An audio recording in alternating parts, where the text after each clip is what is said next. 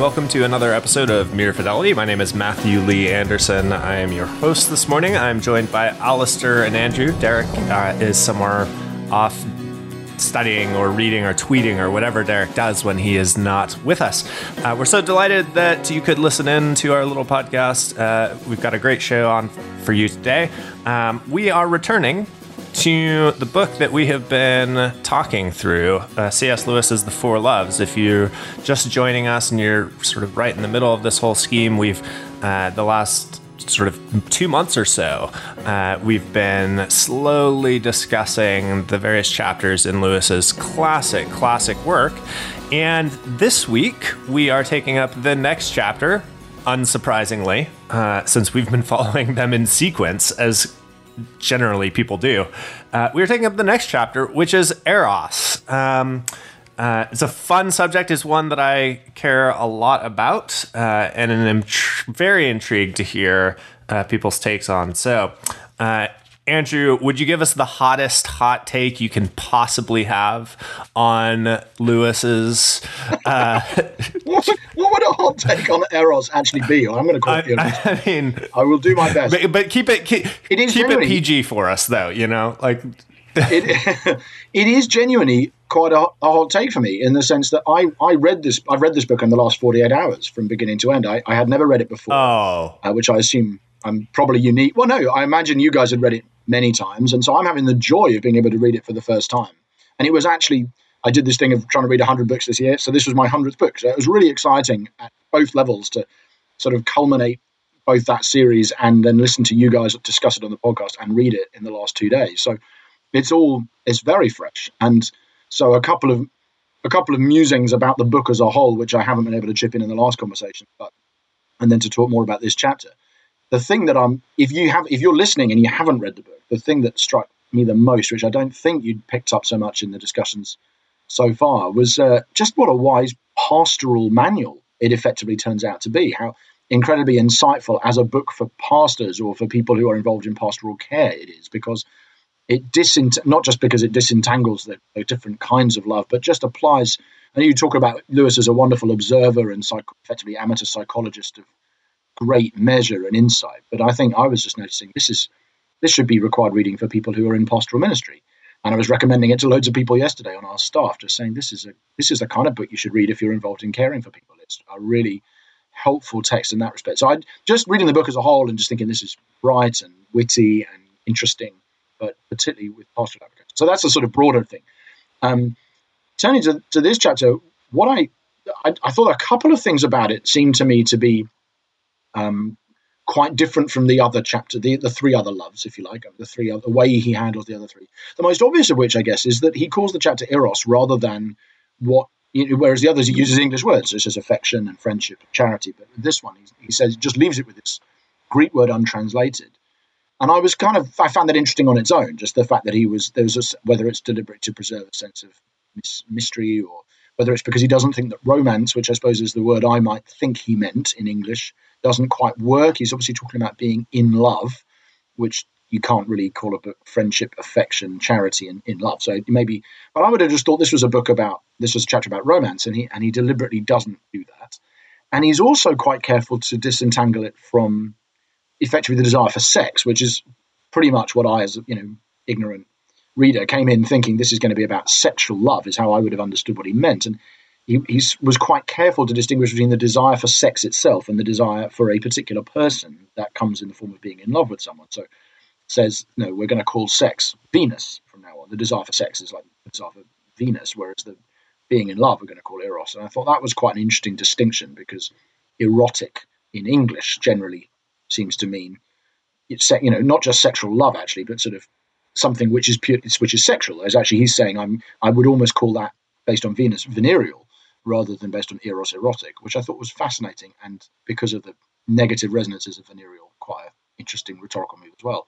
So I, I those are a couple of initial. I've got a number of other thoughts as well, but just those, just getting us started. I, I wonder if either of you had, uh, I don't know, thought that there was something intentional in the untranslatedness of that word, and whether you think he's trying to do something clever that I've missed, which I wouldn't surprised by at all.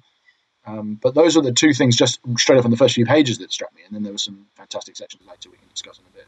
To my mind, the untranslated word is not just about the um, original Greek concept or anything like that, or the difficulty in translating that into English. I think it's more about the fact that Eros for um, Lewis is not just a type of love, it's a personified force. Um, so throughout the chapter, he talks about Eros and Venus as um, personified forces, godlike forces that are at work within us.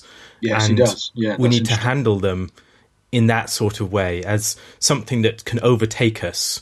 Um, I'm reminded here a bit of some of the things that Barfield says in Saving the Appearances, the idea of being overtaken by a godlike force like panic um, or something like that, some force which is at work within us that overwhelms us and has a godlike character to it on that account. Um, whereas other loves, they don't have that same sort of character. They don't overwhelm us. They don't give us the same sense of godlike duties. They don't impose the same sense of godlike duties and sacrifices that Eros can. Um, and so using that term calls us to be on our guard that we are playing with a force that is greater than ourselves and we need to be mindful and wary of it. But also yeah that is that that's really that's really insightful and i hadn't picked that. So you're saying it's a we are effectively more passive unwittingly with eros than we are with the others? Yes the eros has almost a life of its own. Um, it's not just a a virtue that we develop over time or something like that, or um, some natural affection. It's something that can take us over and can bring us to our ruin, but also can be a sort of playful sprite or a mischievous elf that we can um, enjoy this relationship with that is fulfilling and um, joyful. Hmm. What do you think, Matt? No, I think that's that's right. I mean, Andrew, somewhat, you know, uh, pedantically, I wonder if romance wouldn't work for Lewis simply because of his um, understanding of the sort of technical history of that term. Right? He he actually alludes to his book on courtly love. Uh, at one point in this chapter, and he was, of course, a, a great expert in what constituted uh, the romances and so on and so forth. Um, and so I, I wonder if he, you know, wants to yeah, that's an interesting uh, point. Sort of keep that as a as a sort of term that still has connotations or reference to that that genre. But I also think it's just strange making, right? Um, and this is erotic love is the one that we think we probably understand the best because um, it's certainly one that even in his day um, people were spending a great deal of their time thinking about and trying to work through. Uh, and so it has the um, it has the added difficulty of being so familiar. Uh, and calling it Eros is is strange making. It it helps us look anew at this, and it allows them to introduce surprising distinctions um, to most people, like like the distinction between this sort of force, as Alastair described it, and uh, sex um, and uh, uh, you know, and that's that's that's a helpful heuristic device. Um, so, in addition to everything that Alastair said, I think I think there's sort of pedagogical reasons uh, why it would make sense yeah. to refer to Eros here. So, I and I've actually I'm I'm sure picked this up from Lewis and. Uh, uh, but I've I've I've done the same thing in my own writing. Like anytime I've mentioned eros, it has this sort of very specific meaning. I, I mean something very different from it than just sex, uh, because I think it is something different. Yeah, sure. Yeah. Well, I I, I mean I, that was just an introductory thought, but sure. it, it was I, that's very helpful actually to see why he's done that on purpose and and I, I, had a sense I probably was missing something. So it's good even to hear what it is. I think that the the next main thing I picked up, I'd just be interested in your your thoughts on this because Matt, I imagine Alastair's thought about this many times, but I've I've actually read some of the stuff you've said about it, Matt, as well in your in your books. Was the there's sort of, the, a lot of the stuff he says both about um, and I'm going to concatenate them as if they're the same issue, although I know they're kind of not quite, but uh, the stuff he says about seriousness um, and taking eros and taking sex seriously versus seeing the funny side of it or seeing being playful. Um, and pornography, you know, the point he makes about saying, you know, about how can it be pornography because they take it so seriously, and saying, oh no, no, that's exactly the problem. they take sex too seriously. So there's that. There's an interesting perspective there on sex as being taken seriously. Um, whether or not he'd make the same comment about pornography today, I don't know. And then, but then mixed in with that, there's a lot of comments he makes about the, the kind of comedy of the human body as well. And that the body is that which makes us play the buffoon. Or the body is like, yeah, to make us realize that we are buffoons and sort of the ass idea of the body as being a sort of comic feature of us. The oldest joke in the world is that we have a body, or something to that effect. And um, I just think those two things he says about actually seeing the comedy and the levity, which I know are not the same thing, but I think they're connected for him, in both the body and in sex, and in the risk of the abuse of sex and the abuse of the body sometimes being in taking it too seriously. Whereas I, which I found quite uh, cut against the grain of what I would expect him to say, which was that sometimes this is from not taking these things seriously enough.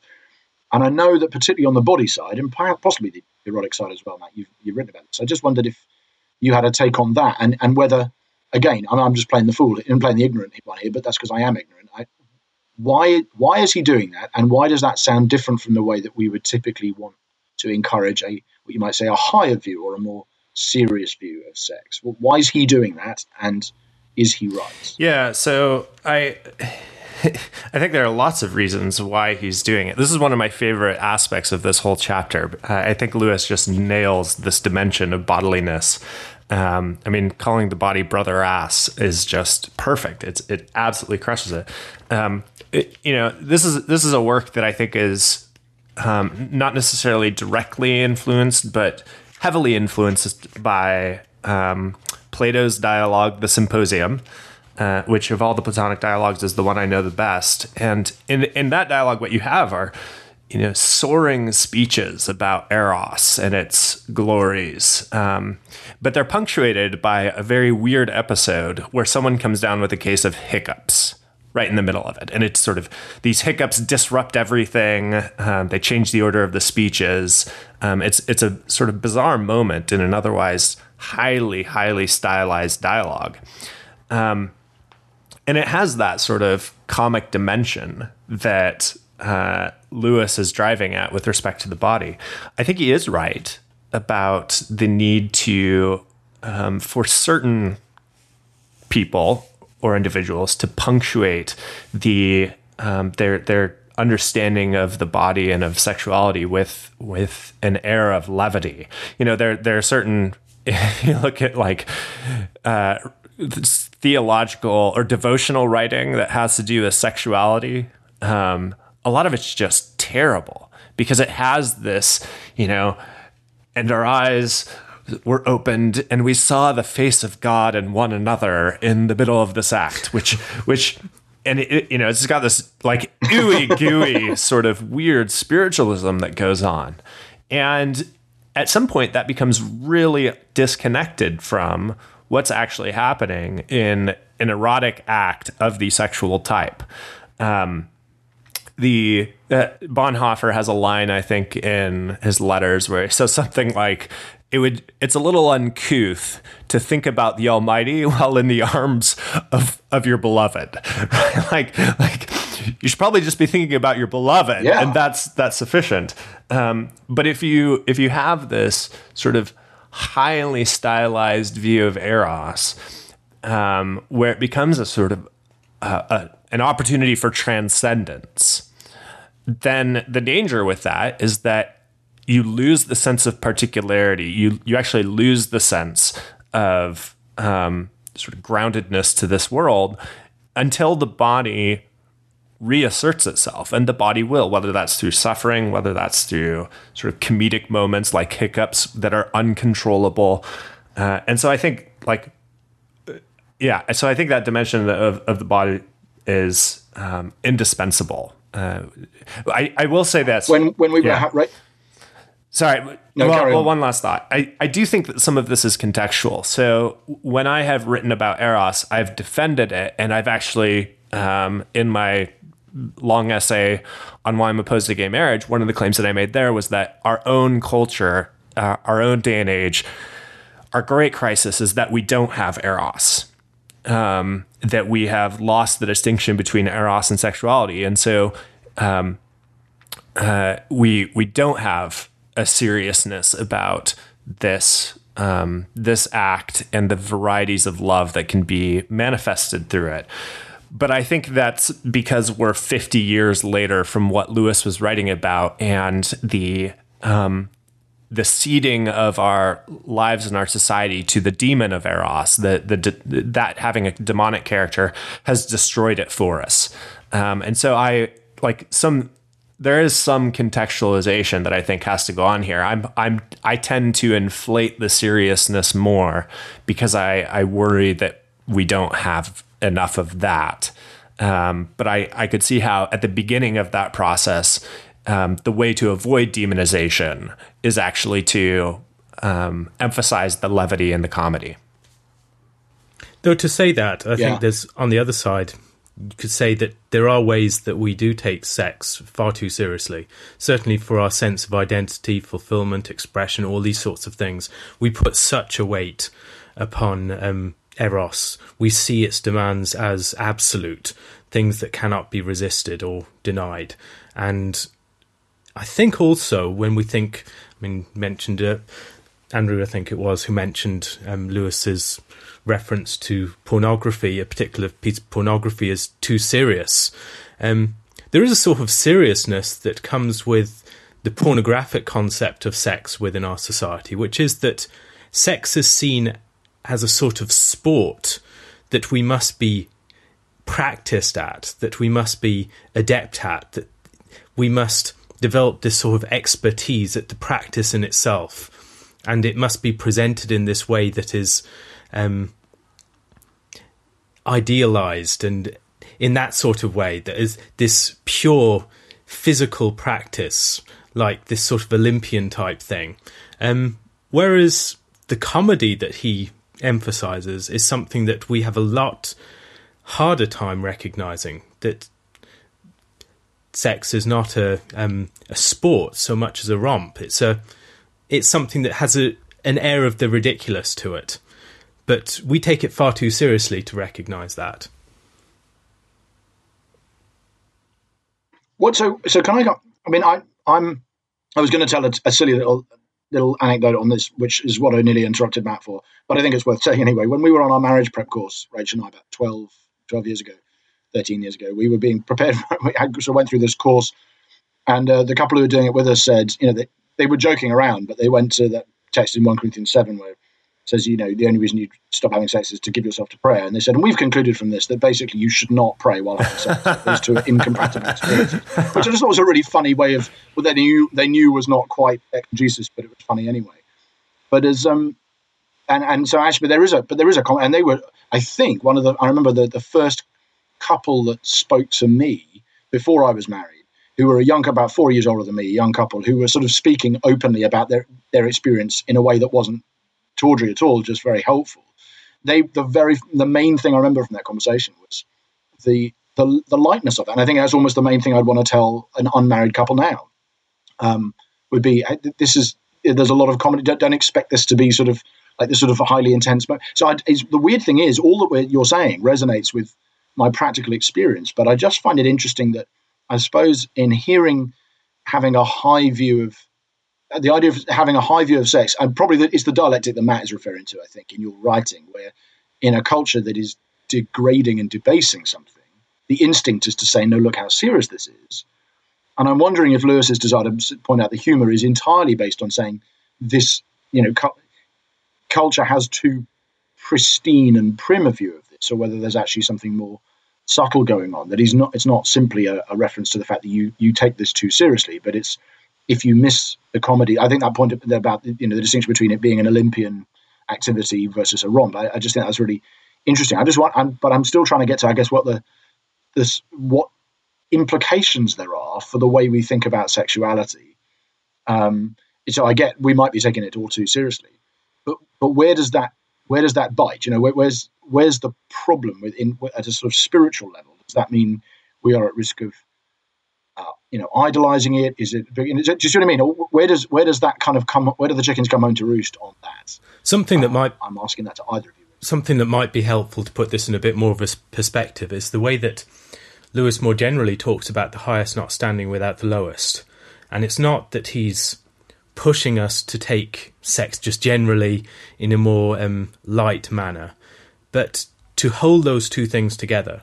So he talks about sex as something that's very serious. It is the image of union between God and man. It's this pagan sacrament, he calls it, this image of the relationship between the sort of universal he and she um, that's being played out.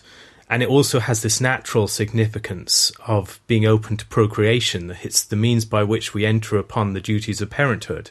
Um, and then also it has the emotional seriousness in the minds of those who are participating. So, on all these levels, it's an immensely serious thing. But at the same time, there's this. Um, it is a sort of. There is this comic and buffoonery aspect to it alongside that. And so he talks about the paper crown that is being worn, as if for this short period of time we're playing within this deep. Um, I don't know how you'd best refer to it, but this deep natural um, play that's going that's taking place, and we're playing a, a comic role within it. But yet the play itself is intensely serious at the same time. There, or there's there's a weight to it, and I think often we confuse weight with um, gravity and seriousness, and not having laughter. But yet there is a sort of weightiness that can exist alongside laughter and joy and playfulness and buffoonery. And I think he's trying to create that sort of connection where we have both of those things together, and the buffoonery is necessary in order to retain the character of the play that's taking place. And I think this is something that's more interesting within scripture as a whole that creation is, or sexual relations in places like Song of Songs are seen as this window into the broader reality of the world, where in this almost playful excess, the um, the singer brings in all these different images of goats going down the hillside or um, these pillars of the temple, whatever it is, and all these things come into play within this context of the relationship between the lover and the beloved. Um, and it helps us to see the world within that context, but it also helps us to see the world within that sort of playful delight that God has when He is engaged with the world. That we can see our own bodies, their ridiculous character, and something of their amusing character. That God, as He um, acts in places like Psalm 104 and other places within Job, things like that, there's God has a playful relationship to the world. The world is a place of delight, but it's also a place of animals doing funny things. Um, it's a place of um, joyful ridiculousness. And there's something of our entrance into that within sexual relations that retains the seriousness, but also the elevated, the weighty levity, if that can paradox can take place of um, the creation that God has made and our place within it. So I, I agree with a lot of that, Alastair. One one danger in framing the the the sort of um, comedic effect as a, as a kind of weighty levity or even a p- sense of playfulness is that it ascribes a kind of intentionality to it that that we are going to sort of have a um, a, a, sense of play as we engage in this and so on and so forth. And I don't actually think that that's quite what Lewis is getting at.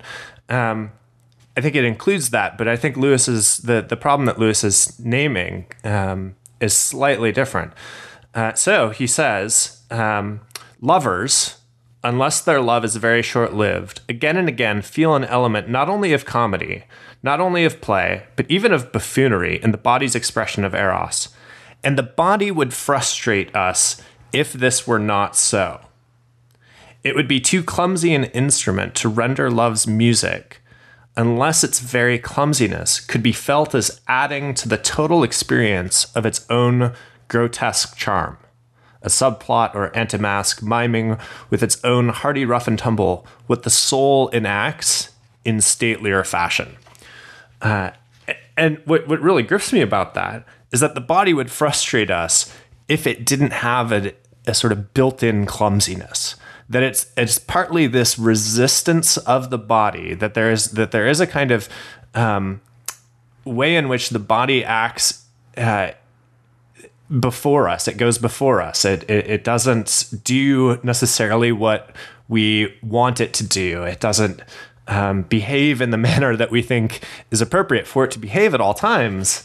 Um, and that that sort of recalcitrance, that resistance from the body to our loftier aims and purposes, is intrinsic to um, the kind of goodness that eros is meant to point us to that it that it, it discloses something about um, yeah about about eros and about what what the point and end of eros is. Um, and i and i think if we don't see that that it's not that there is a kind of just acceptance of the buffoonery that it's not even do i have a deliberate sense of play? It's not even you know do i have have a sense of levity about this? Can i make the right jokes about this realm? It's unless i'm willing to accept uh, this this feature of the body i'm going to go seriously awry here. But one one other thought just about our discussion to go meta for a second. It it's interesting to me, and it's and it's entirely understandable um, that we, in even discussing this, have collapsed, potentially collapsed, um, eros and sexuality together. The whole gravitational weight of our thinking um, pulls us to identify these things rather than to view one as a sort of subspecies or subtype of the other. Um, and I think, like to Alastair, to the question of sort of what we take seriously and what we don't take seriously, I think you're absolutely right that we do take sexuality very seriously. Um, and we do view it as a thing that grips us, a thing that is that we're beholden to, that we have to enact if if if we want to be satisfied. Um, but that's true of Venus as much as it is of Eros. Um, and it's possible to have that without having this other thing, Eros. Um, and I, I worry that even as in our sort of thinking about it, the, the cl- close identification that we have causes us to miss this other thing that is sort of goes above and beyond what um, what sexuality, what what Venus is after. It interests me that he he doesn't just he pushes in both directions in this chapter though because he just I know this is taken into a slightly different area, but he he just after he spent quite a long long time on this point about you know bodies nakedness and saying they're not really being as you are. They're more like putting on a costume the natural state now post fall is to be a, a clothed person. And so there's something comic and charade like about nakedness and all of this stuff. A, a lot of things about taking effectively sex and, or in his terms, Venus and Eros too seriously. But but then he, he swings and quite sharply pushes the other way um, when it comes to marriage and says actually it's not we, we, we take sex effective in in sort of modern English without the uh, sort of the Greek words behind it. He's saying we take sex too seriously in marriage. No, no one likes like seriously enough, and I think that's quite an interesting tack as well because by the time he'd got to that point in the chapter, I was beginning to think, oh, he's just saying this whole thing is a, as a pantomime. But it, the excerpt that, that struck me that I thought was the, the bit that the most useful section of the chapter. He said, and as we could easily take the natural mystery too seriously, so we might take the Christian mystery not seriously enough. Uh, then he says, the husband is the head of the wife just insofar as he is to her what Christ is to the church. He is to love her as Christ loved the church, read on, and gave his life for her. This headship, then, is most fully embodied not in the husband we should all wish to be, but in him whose marriage is most like a crucifixion, whose wife receives most and gives least, is most unworthy of him, is, in her own mere nature, least lovable. And he goes on and talks a fair bit about that sort of headship in marriage as as effectively like a, a crucifixion, which is not a new idea, but it, I think it was a, a, fairly shocking way of making the point that the husband who is the most uh, the, you know, the seriousness of marriage is bound up with the husband being crucified effectively in, in the sort of metaphorical sense And then at the end, when he's just sort of said all these things that obviously sound a bit, uh, you know, old school to modern is, he said, the sternest feminist need not grudge my sex the crown offered to it, either in the pagan or in the Christian mystery. For the one is of paper and the other of thorns. And so again, the, so having made the comments about the paper crown and the pantomime thing, he says actually, but uh, that's sex, but marriage itself is incredibly serious. And uh, again, that sort of you you guys read it before, so probably I don't know whether the surprise uh, is is you know you imagine you've adju- adapted to that because you knew what he was going to say. But for me, reading it for the first time yesterday, thinking, wow, this is that's not where I would expect him to go at all. Having just said you're taking this too seriously, but that not seriously enough. And I, I think that another fascinating he makes in the chapter. Early on in the chapter, he makes the distinction between sexual desire and um, eros, whereas sexual desire wants the thing itself, sexual relations, pleasure um, from that, etc.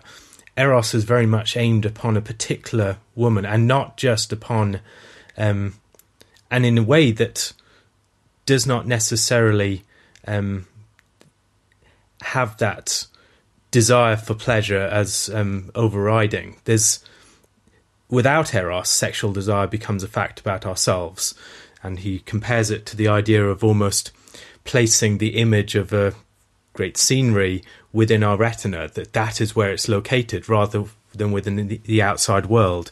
Whereas with eros, it's a fact about the beloved, and through eros, there's this obliteration of the distinction between giving and receiving, etc one of the things that I've found interesting is the way that he explores the fact that the woman in that situation, it matters less that she is a woman than the fact that she is herself. And I'd be interested to hear, particularly Matt's thoughts on this, perhaps, how this fits in with discussions of sexuality, which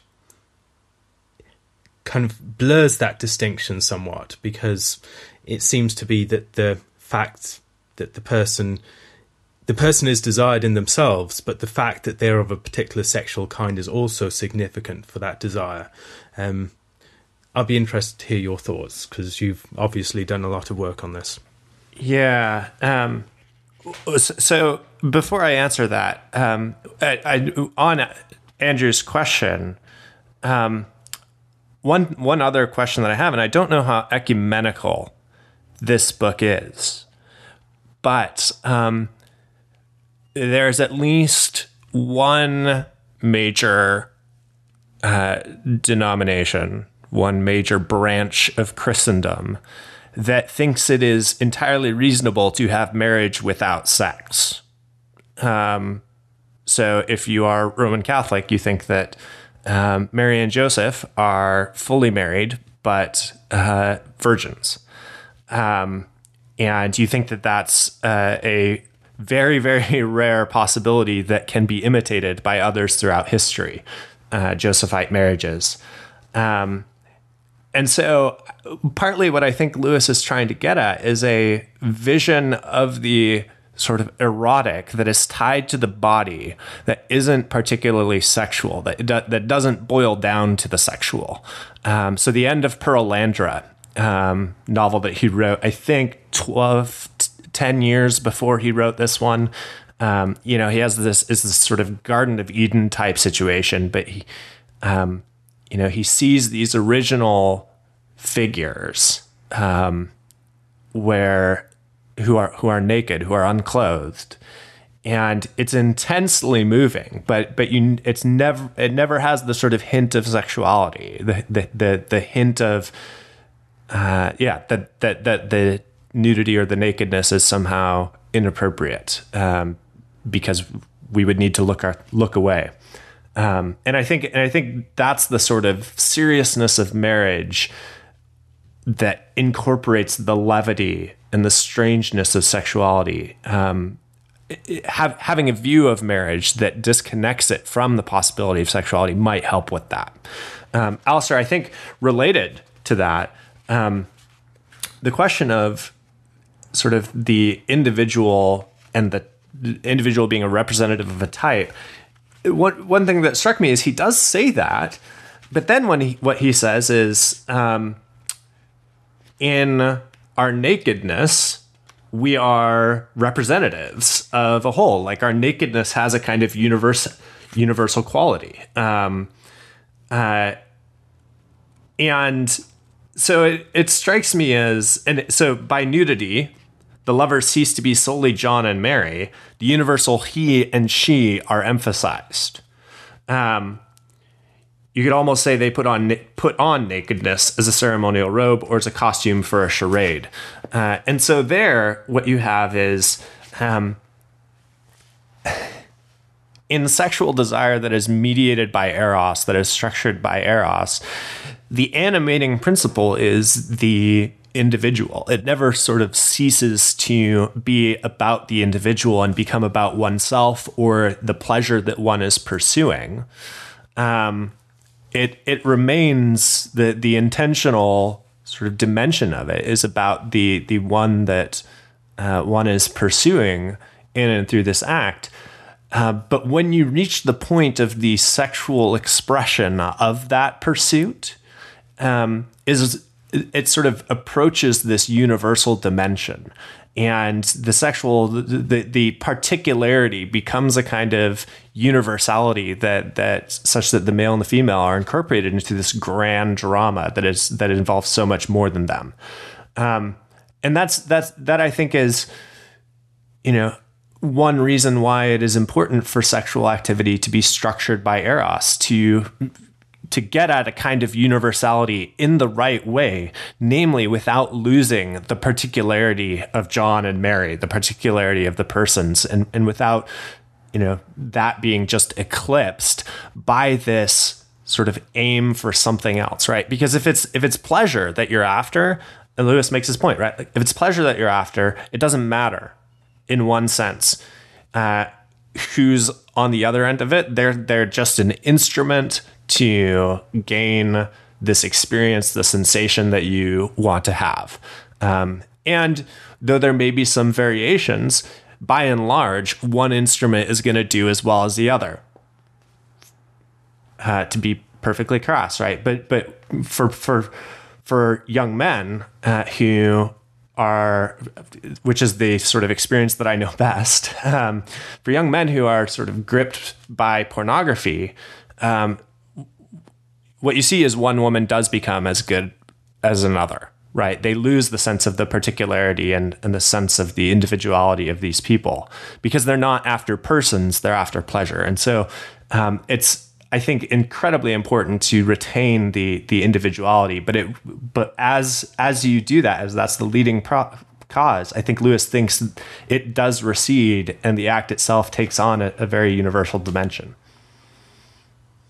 What I find interesting on this particular front that I was interested to hear your perspective on is the way that he talks about Eros as like this incoming tide that goes over all the sandcastles that we that are built up within our nature and then eventually overwhelms that sexual part of ourselves and so that is affected too, but it does not start with that.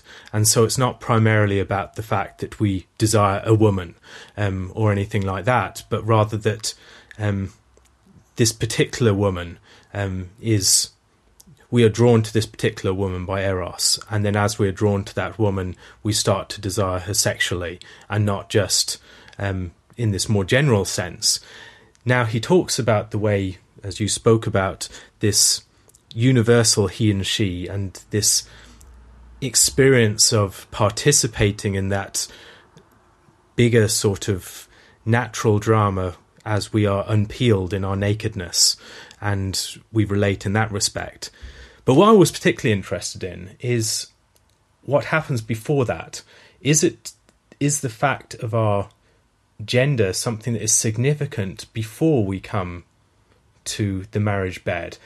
as something that Eros is drawn towards at a more basic level, not just as something that, um, not just on that level of sexuality um, or seeking sexual relations. So, when we're talking about sexuality, is there something about the other sex that I'm drawn to beyond the fact that I want to sleep with them?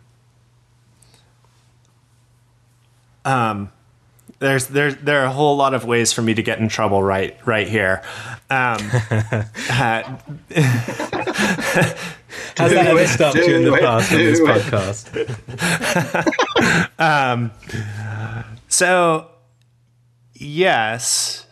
So okay, well, uh, partly, uh, partly this is it's it's it's an impossible subject to take up these days without thinking about um, sort of questions and debates about what's happening in same-sex attraction. Um, because there is a way in which, if I answer it one direction, um, it problematizes or makes more difficult certain commitments potentially that I would have on the nature of same sex sexual attraction, same sex erotic desire, and so on.